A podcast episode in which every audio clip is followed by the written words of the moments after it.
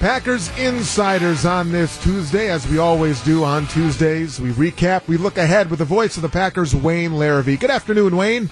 Good afternoon, Scott. How you doing? I'm well.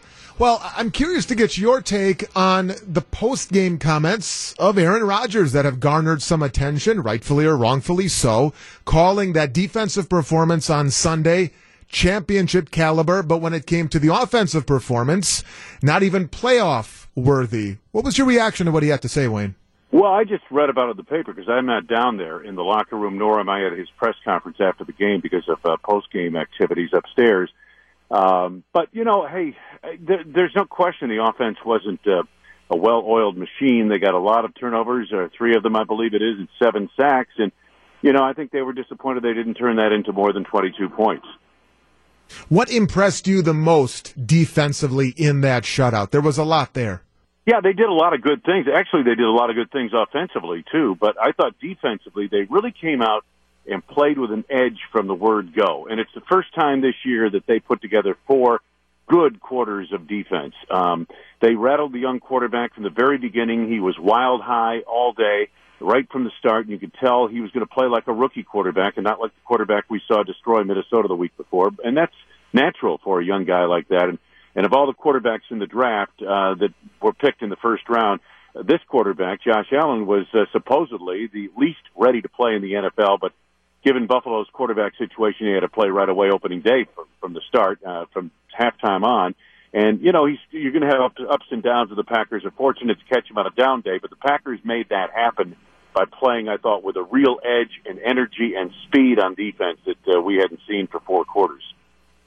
Wayne, as we watch and we listen to these broadcasts and, and we learn who Aaron Jones is and the type of runner that he is and the weapon that he is on offense, what impresses you the most about him uh, as we look ahead and watch his maturation?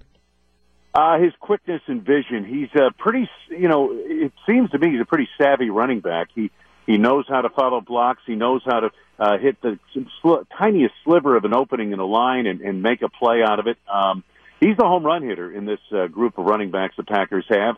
Montgomery's more the receiver, and then of course Williams is the guy who grinds it out, uh, gets you three yards a pop, and and will pick up the blitz in, on third downs. But um, Mike McCarthy said he thinks all three of those running backs are three down backs, so they, that means they trust him in pass uh, protection, and that's a big part of staying on the field for three downs. We look ahead now. I remember when we spoke, Wayne, last week, we said, what do you make of the Buffalo Bills? The good, the bad, the highs, the lows. You can almost say the same thing for Detroit right now. New England a win, and then a tough late game loss against Dallas. What do we know about Detroit so far, anyway? Yeah, they had Dallas beaten. Um, Detroit got off to a horrible start. Matthew Stafford threw four interception on, on a Monday night game to start the season against the Jets, and the Jets just plowed them uh, in Detroit. And then uh, they went on the road and lost a tough ball game to San Francisco when the Niners still had Jimmy Garoppolo and thought they were a good team. Uh, and then the big win over New England. Um, you could predict that. And by the way, if you're going to beat New England, you beat them in September. You don't beat them in December and November and January. But you beat them in September because they're experimenting. They're working their young players onto the uh, team and figuring out who can do what. And but believe me, by uh, late October they'll be uh, they'll be back where they should be. So Detroit took advantage of that, and then went to Dallas and had the Cowboys beaten uh, down there and lost on a late field goal. Matthew Stafford has played terrific football since the opener. And you know what's going to be interesting about this game, Scott? The last couple of seasons, really last year especially, the Packers could not match up. They were a terrible matchup for Detroit because they couldn't cover Detroit's perimeter people on offense.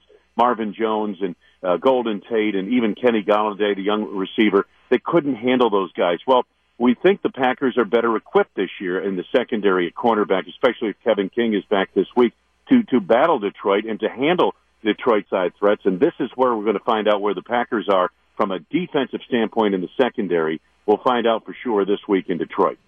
Wayne Larrivee, safe travels to Motown. Have a good call on Sunday. We'll be listening. Thanks for the chat, Wayne. All right, Scott. Take care.